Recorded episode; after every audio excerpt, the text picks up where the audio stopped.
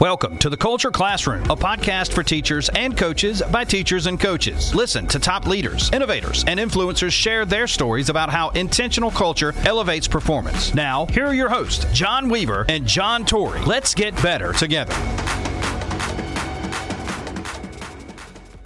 The Culture Classroom is powered by Pro Quick Draw. Clinic season is right around the corner. Are you ready? Pro Quick Draw is here to get you organized. Listen to our sponsor as they talk about the effectiveness for building your playbook with Microsoft Visio and PowerPoint. Pro Quick Draw is the Microsoft Playbook development system that is centered on increasing your efficiency in drawing plays, generating scouting reports, creating scout cards, drawing within PowerPoint and Visio. Build your library of plays from scratch or by using the PQD folder system. Utilize our Visio stencils or PowerPoint shape library to help you draw your plays. Create your playbook by adding drawings from your library to a custom template to help organize your final playbook. PQD will resize your drawing based on the template that you have chosen. We believe we have the tools that can help you become a better coach. Coach Weaver, great to have you back in the classroom again. And uh, just wondering if you have time for another podcast. That's funny you asked that. I'll always have time to make a podcast. And what a fun topic we're going to talk about today is our commitment clock. No, no, there's no R in this. It's your idea. Um, and uh, we've just kind of taken it and ran with it. And it resonated with me when you were describing it over the weekend. But um, I love the idea of the commitment clock. Yeah, you know, I spoke at this uh, little coaches retreat this past weekend, and we talked about time zone coaching. And um, what I ha- how I actually titled was like time zone uh, or time zones of winners and losers. And after discussion with you, this thing has morphed into something I think we can help a bunch of coaches out with, and even help athletes out with a commitment clock because you know, everybody knows about the half-hearted kamikaze. We can talk about that a little later, but are you involved? Are you committed to building um, a legacy and a culture within your program? Yeah, and I think the clock is just important because as sports people, uh, we always keep our eye on the scoreboard, right? We always know how much time is left in the quarter, in the half, in the game, uh, in the match, whatever it is. We always have a, one eye on the clock while we're coaching a game. And if your coaching strategy doesn't match what's happening with the clock, then you are way behind the eight ball. Uh, but that's something that we do as coaches. So commitment is something that we drive from our teams and organizations, those that we lead. And the clock is just that extra piece where it's always ticking, right? We're always looking for the next thing and hopefully we're going to have a shot to win at the end. Yeah, and and to add to that, I think you have to be in the moment to be able to know how much time you have left because uh, there's also those times that you get blown out and you want the clock to run as fast as you want. Like, it, can this thing get over fast enough? Um, but then there's also those times when it's those pressure packed moments where it's like five seconds, three seconds. So do you want the ball on the last on the last shot? Um, but you're exactly right. We're always looking at time, and and what we're we're starting to do, JT, is put these Google slides together, uh, these presentations for our listeners, so not only can you listen to this podcast, you can also follow along and then um, cater this to your team. Um, edit it, add some some of your flavor to it, add your team's logo. Um, but I think it's a cool thing that we're starting to do too, towards not only our podcast, but we're actually giving our listeners uh, a resource and a tool that they can use inside of their um, team meeting room or an organizational uh, business office. Oh, no doubt. I mean, that's the the idea, right? It's free. Like download it, play around with it, add to it. Like people put your own spin on it. Uh, we, this is not territorial at all. This is Coach Weaver's idea, and we've built this together. But then it's kind of like take it and run with it and adapt it to make it yours. That's what the best culture people do, in my opinion. Segment one is brought to you by GameStrap, the most reliable, advanced, and fastest sideline replay system on the market. It's simple and easy to use with 24 7 support and a money back guarantee. Choose GameStrap for all your game day needs at GameStrap.com or on Twitter at GameStrap. Let's get started on the commitment clock. And the first one that I talked about this past weekend is your spare time. Um, you know, when you start looking at time zones, you look at spare time, and it's those people that I'll get to it if I have time. It's, you know, you think about a spare, a spare tire, if you will, like it's just there unless you really need it. And if you have time, so if your tire goes flat, then you'll get into, you know, get that spare tire on there. But you think about spare time, JT, and it's it's that moment to where um, it's important only if I have time to get to it. Yeah, it's a nice to, not a have to. Right. And I think that's the, your spare tire analogy is really good because hopefully, you know, I love it when I buy a car and I ri- drive that car for how many years and I never have to see how good that spare tire is. Right. Right. And so that's spare time. Like we all have time the same way. Uh, it's cold and snowy up here in Iowa, and boy, my garage really needs to be swept out. But I don't have spare time right now as we head to postseason wrestling. So uh, the spare time, it, it's important because I don't think a lot of us use our spare time in the right way. Um, but again, it's spare time, so that's not judgmental.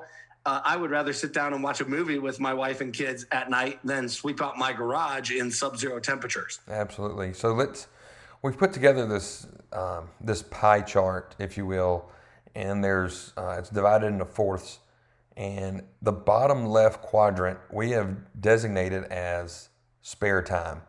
So as we go through this, you're going to see how this uh, pie chart kind of fills up uh, of where you are. It goes back to um, something we've already done when we started looking at um, the commitment continuum, I believe it was, um, where we have each diagram set up. So, like bottom left is your spare time. Yeah, then the next one that is the bottom right, then, and that quarter section is going to be part time. Yeah, and then when I talked about this weekend, uh, I think about part-time coaches. Um, like they get paid, but they're not they're not there all day. They're not with the kids all the time, and they're the ones that I'll do it when it's convenient for me. So I'm in like I'm I'm I'm in I'm uh, I'm in not in I'm involved. I guess you would say. Um, I'm not super committed. I I'm there sometimes. I'm if I'm not there, it's okay. Uh, but the part time is exactly what it is. Like you are there um, it's totally different from spare time, but you'll do it only when it's convenient for you. So I'm there when it works for me. Yeah, I think about part time uh, in my coaching and professional life. Um, in the spring when I don't coach a sport, or in the summer when I pop in in the weight room. Um, and I go in maybe at a time when the rest of the team is not lifting, and maybe I interact with one or two kids, but that's okay because we're not in season. Um, also, just being visible that's that's a big part of part time, right? Like you show up, you kind of do some things, but you don't. It, it's nice to not have to have a whole lot on your plate, and so that part time really should be part time. If we're going to take care of us as coaches, it's really important that we manage part time. Be visible, be around, but don't invest the same way, you do when you're full time or when you're in the middle of a season. Right. So that'll bring us to our top left quadrant, which is full time. And the definition we came up with that was I'll do it because it's required and I'm responsible for it.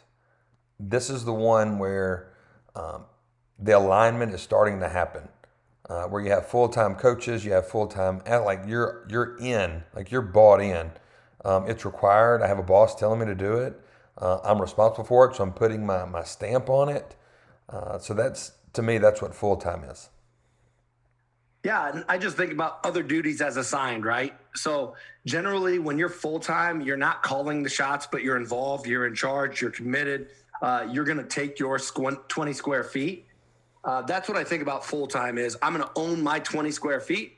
Maybe you don't know how it fits into the bigger picture, or maybe you don't know how that impacts other people, but you're going to own and lead your 20 square feet. Yeah, I just think about culture real quick. Um, you have coaches on a team that are like I'll do it because we're supposed to do it, and I'm responsible for it. So I'm gonna own a little piece of it, um, but I'm doing it because somebody else maybe told me to do it, or because it's our team's doing it. So that'll that'll segue us straight into um, all the time, and that's that top right portion. Um, it's there. It, it it takes what it takes. Like I'm gonna be there as long as it takes to get the job done, regardless of the circumstances that happen. Like I'm I'm all in, if you will.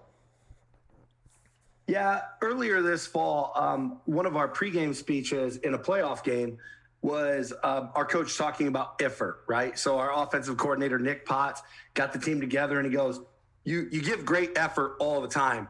You don't give it just because you're uh, up in the ball game, or you don't give it just because you're in the red zone, or you don't give it just because um, you know it's the end of the game and the game's on the line and it's do or die time. You give great effort all the time.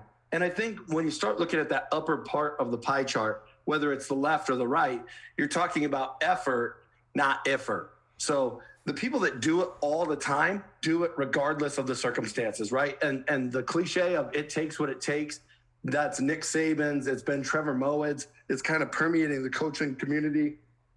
Uh, but that's it. It's it's no excuses. It's it doesn't matter if I get paid more. I'm going to work harder. It doesn't matter if we're going to win the game. It doesn't matter if it's uh, better for me or not. Like we're going to do it because it's that top 10%, right?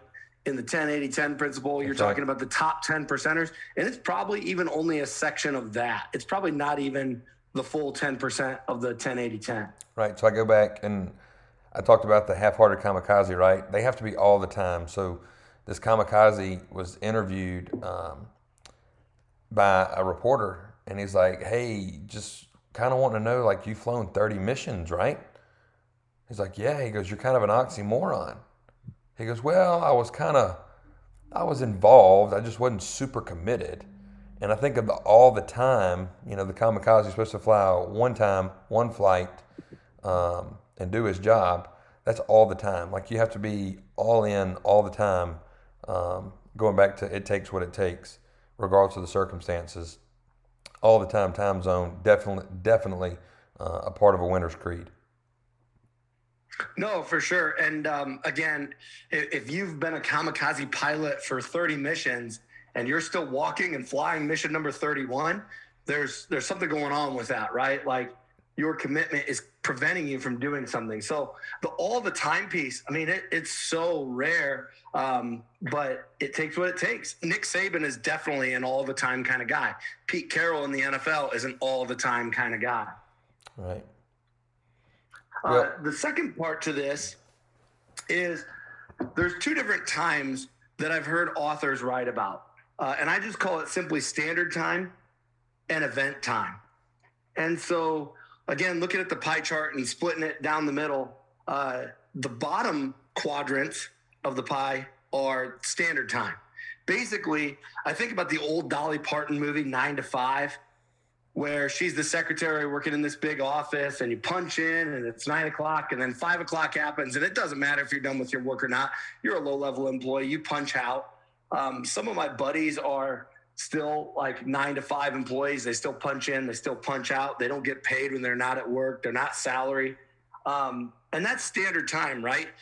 Think about as coaches, we've all kind of mentally done the math about how much we actually get paid per hour throughout the season. And that's a really negative thought, right? Yeah, I think I did it. It was like a dollar thirty-seven or something like that. It was something crazy. Um, definitely, JT, in the coaching carousel, in the world we live in, that old nine to five job uh, doesn't exist. You know, sometimes I think our wives wish it was, right? When you're home, kind of like when you're home, you're home. We try to make that happen, but that standard time of, you know, the number of hours that you punch in and punch out, um, it's hard. I, the picture that you have on here, it got me giggling a little bit.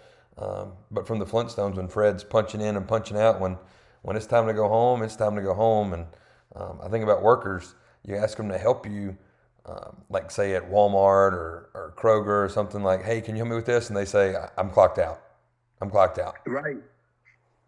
I, I even think about teachers, right? Some of the people that we work with, uh, you know the teachers that are there from 7:30 and the minute 3:30 hits because contract time is over, they're they're out the door, right?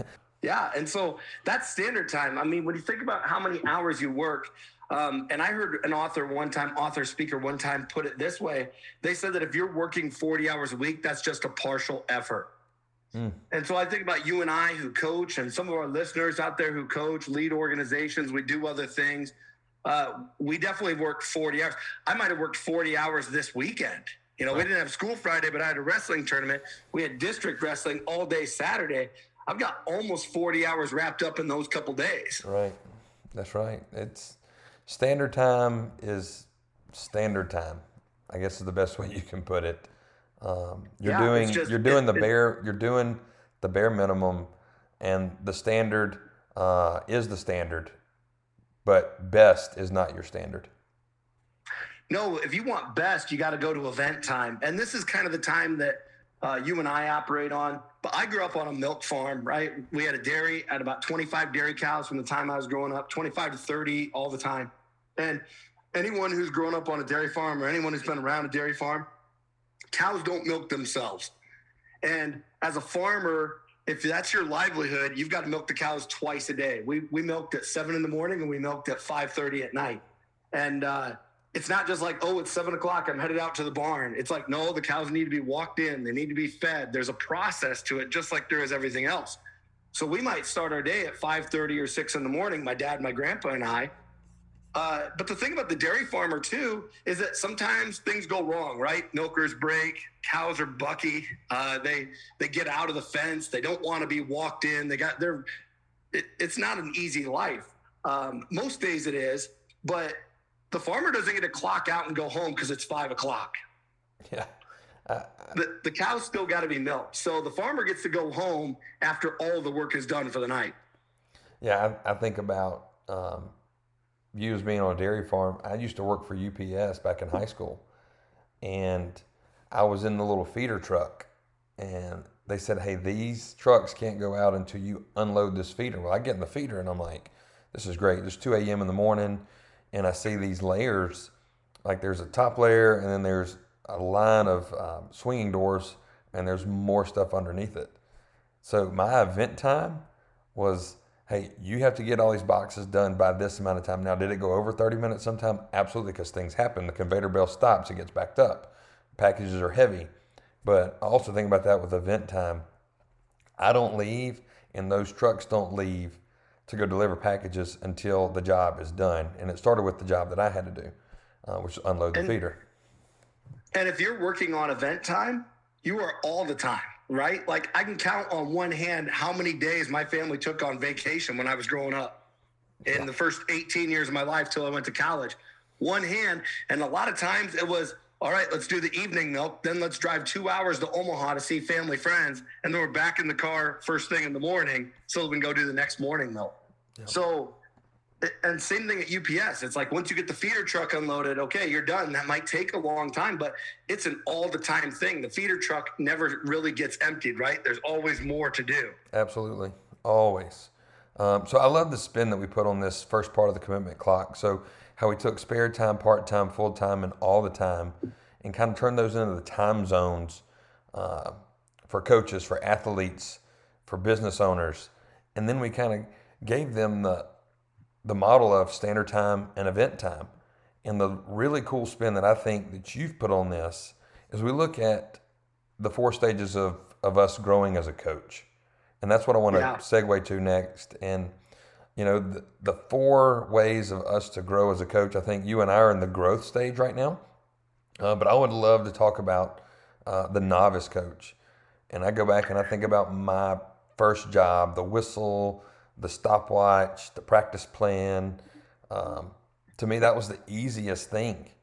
Like somebody Yes. gave me a practice plan, somebody told me what to do. Um, I, the, the responsibilities were there, but they weren't that important. Um, so it was just, I was learning my coaching craft. Uh, I was having fun with it. Not saying that I'm not having fun now, but the joy of just coaching. And, and a lot of times you hear this as a polo coach, right? They get to put the jacket on Friday nights and they, they love the, the brand new car smell of it, if you will. No, I, I think the graphic uh, that we want people to put in their mind, the image in their mind is think of a clock, you know, from 12 to 12, working from right to left all the way down uh, the four quadrants of, of a circle. And uh, the novice coach is kind of either just starting out or maybe has less than 10 years of experience. So zero to nine years is kind of how I defined it. Um, that's when you learn the most about yourself, right? Like I totally remember like breaking out the new kicks for game day just because like because that swag was important, right? And Randy Jackson even talks about how the easiest thing in coaching is putting the whistle around your neck. Right. Um, it's a guy snapping pictures, you know, on the sideline because it's game day and he's going to show it and put it all over his social media. Um, that's really immature as a coach because do those things happen? Yes. Do my wife and I sit there and take pictures to this day? Yes, after games. But we've evolved past that. So early in your career, those are the things that are most important to you, I feel like. Yeah. Great, great, great segue to that. Great. You know, I never really thought about that. I was going off the the zero to nine years, how and, and like how you said, it was, um, I guess, immature. I guess um, I don't know. It was just one of those things that I can still remember my first nine, my my first day coaching, my kind of this ten year, nine year window of, uh, you know, like I said, the polo coach. Like I got to put on the the new stuff and you know put on the the cool sunglasses and all that stuff. Yeah, and I think the other part of a novice coach is your first 10 years you're evolving, right? Mm-hmm. You're you're moving from being a player to being a coach. And there is a distinct line there, and some people can't handle it, especially if you were a really good player. It's hard to be a really good coach because you don't always know all the things or, or the ins and outs that you need to say to reach different types of people. It was so intrinsic to you that that's really hard to communicate to others. So I think about young coaches in their 20s, just getting started out of college, just finishing their playing days in a lot of situations, and then how they grow. I remember the first time I had to put together a game plan, and I was like, you know, in my head, I'm like, oh, we're going to do this, this, and this, and this. And then it's like, we got to the game, and the bullets start flying, and you're like, oh, I, I'm not very well defined on this. well, the next step, I think, we go to, and it's if you want to look at the clock, it's three o'clock to six o'clock, and it's the growth coach, and it's the ten to nineteen years. It's kind of it's this is where we are right now.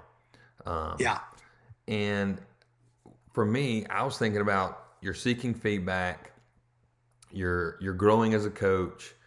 Uh, however, though, it's easy to stay in your comfort zone and not step out and take a risk, and then asking for feedback helps you grow. Um, and I think that's what I that's the hardest part. I think is seeking that feedback, and then who you seek it from, and then are you getting told truth? Because all in all, you want to grow. Um, yes. And when we grow, it's like, do you listen to podcasts? Do you read books? Are are you just listening to others? Um, and older coaches like hey stuff that they have done, and you're just soaking up like a sponge. Yeah, you know, I, I, think there's a lot of different ways people grow, right? Like that is an individual question. How do you grow? Um, and if you're listening to this podcast, just maybe pause right now and jot down some of the ways that you grow. Um, and if you're listening to our podcast, you're growing by listening to us, or you wouldn't be listening, right? Um, so I think you're exactly right. I also think about what's your trajectory, right? Because where you are right now is not going to be where you finish up. But no, I, I think about when I go to coaches clinics, right? Like when we now we're speaking at coaches clinics, Coach Weaver, and uh, and those are always a good thing. It's it's always neat to connect with us. I think the best part of speaking at a clinic, in my opinion, is because I get to go to the rest of the clinic for free. Uh, in most situations. And so I'm the guy that's taken 70 pages of, of notes on my legal path. Um, my, I go back to the novice coach. So go back to that 12 to three o'clock coach. I was the guy who was like, okay, when are they going to roll out the kegs? Yeah, yeah, no doubt. You know, when can I just talk ball with other coaches and have a few beers? And so when we talk about that maturity, if you're the growth coach, uh, think about your trajectory that you're on, that 10 to 20 year window where you are. Coach Weaver and I are like smack dab in the middle of that right now. Mm-hmm. But what do you do to build yourself up so that you can be better as you reach the second half of the hour? Now we're going to go to the career coach, and these are guys that are older than us. Uh, typically, they're they're seasoned head coaches, um, they're coordinators, and this is the the six o'clock to nine o'clock on the uh, on the clock, if you will. And their careers, that twenty to twenty nine year window, uh, they're seasoned. Um, they've they've done. Uh, I guess you would say they're they're embedded in their craft. So yeah, they're they're growing small, but they're more of hey, this is who I am. Nick Saban, career coach. Uh, Dabo Swinney, career coach. Mike Krzyzewski, uh, career coach, guys like that. Yeah, leopards don't change their spots, right? Right, right.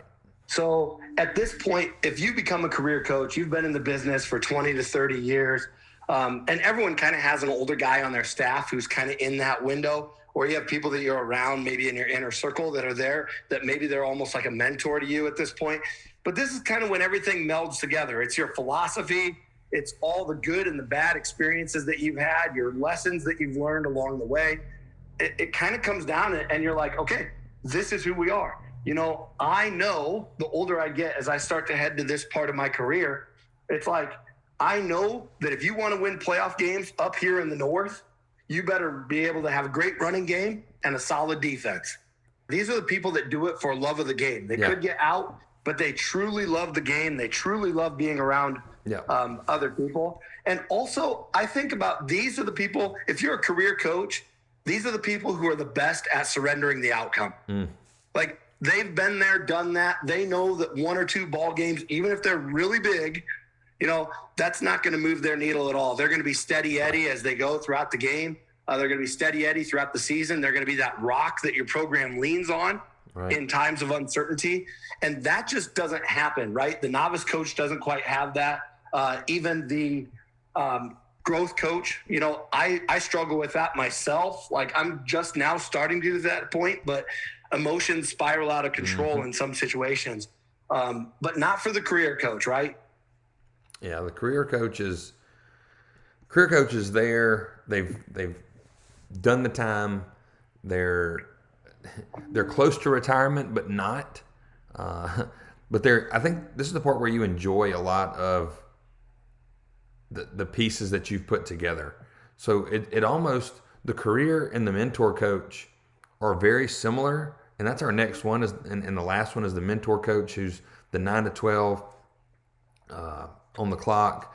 It's the thirty plus years.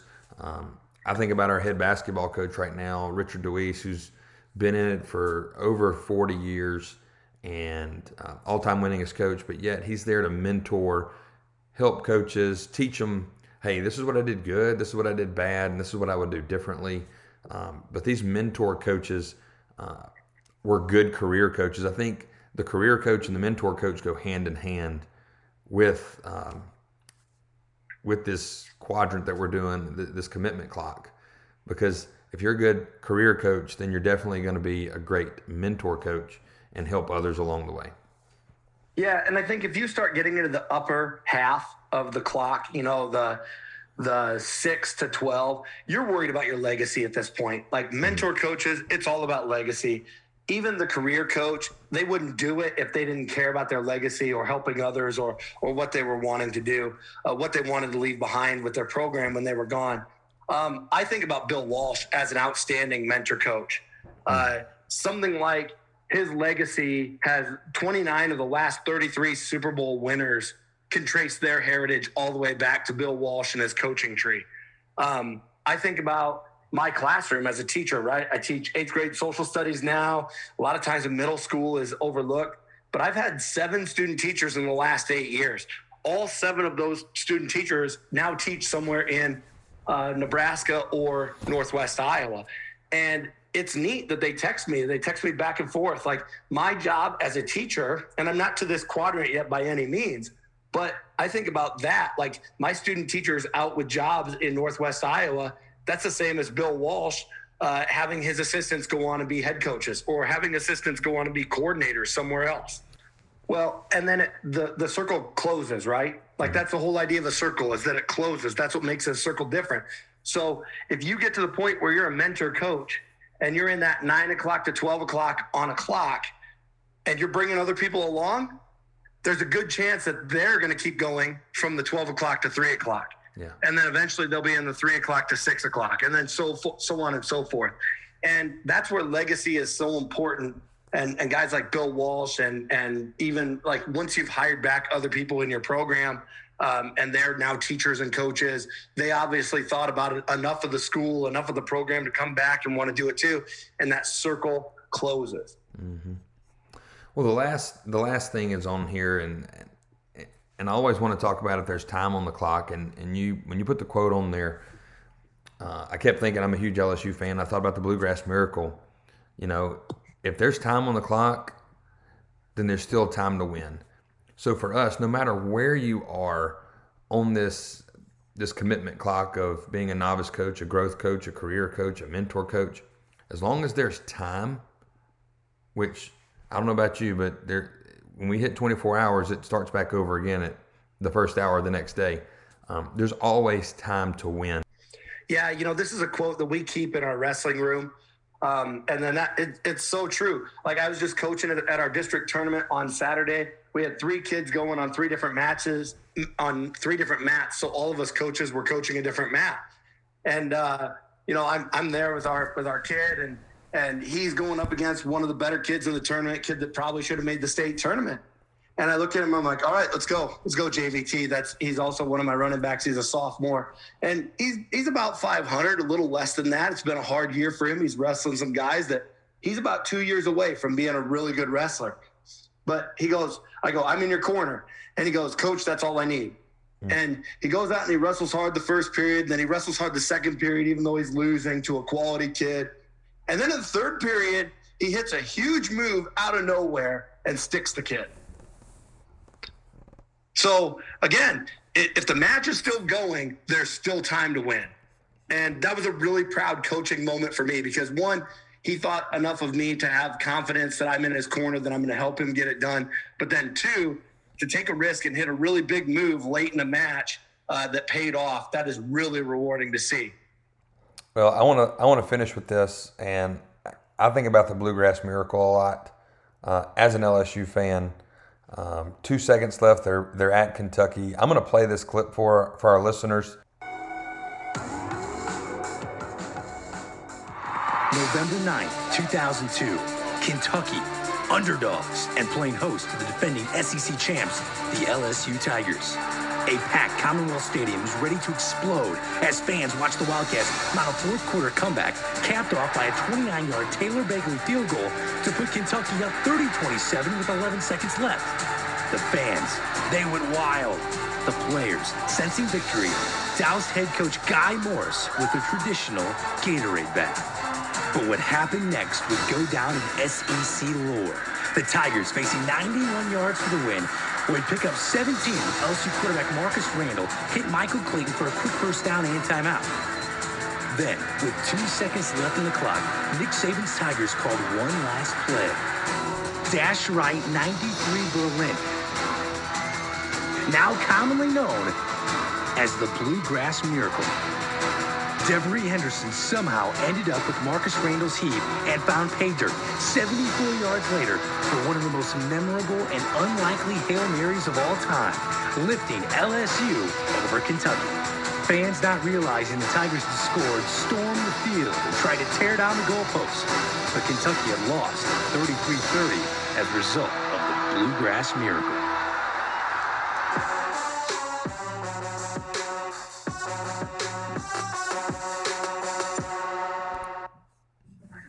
And you know, I, I go back and I think about I think about this whole thing full circle. No pun intended. But when we're talking about it, there's time on the clock, then there's still time to win. Well, going back to the wrestling match that you had, um, those kind of things don't happen if your athletes are spare time or part time. They're full time and all the time. So they, they know that there's time left and they're going to be full time and they're going to be all the time.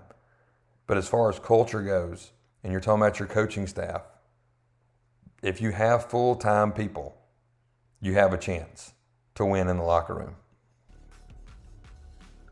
Wow, that's such a great thought. And I guess I want our coaches who are listening and our leaders who are listening to reflect. I want you to think about wins that you've had in your program that maybe looked improbable or that there was doubt there, or you weren't sure if you were going to get it done, but there was still time on the clock, and then someone in your organization surprised you. So tag us, find us on Instagram, find us on Twitter, uh, reach out to either Coach Weaver or I, send us a DM. But we'd love to hear your story of desperation, big move, and how it paid off for you and your program. Pro Quick Draw is the Microsoft Playbook development system that is centered on increasing your efficiency in drawing plays, generating scouting reports, creating scout cards, and much more. We have the capabilities of drawing within PowerPoint and Visio. Coaches are currently using the programs as standalone drawing platforms or integrating them both within PQD. You can create your presentation using PowerPoint, but quickly add plays from your Visio library. Build your library of plays from scratch or by using the PQD folder system. Create your playbook by adding drawings from your library to a custom template to help organize your final playbook. Utilize our Visio stencils or PowerPoint shape library to help you draw your plays. Speed up the workflow by not having to copy and paste. PQD will resize your drawing based on the template that you have chosen. Embed video within your presentation to help create a digital playbook. We offer templates for handouts and presentations for staff, unit, or player meetings. Generate your practice script using our advanced button. Print this for your coaches or send digitally to your players before practice. You can even convert the handout to scout cards and flip the drawings. Save time during the week not having to draw cards. Draw that play once for the year and you have it moving forward. Connect your library to a cloud service or the school network. When a coach updates a drawing, simply click the Refresh All Plays button to update the document. We believe we have the tools that can help you become a better coach. Download a free 30 day trial and change the way you work.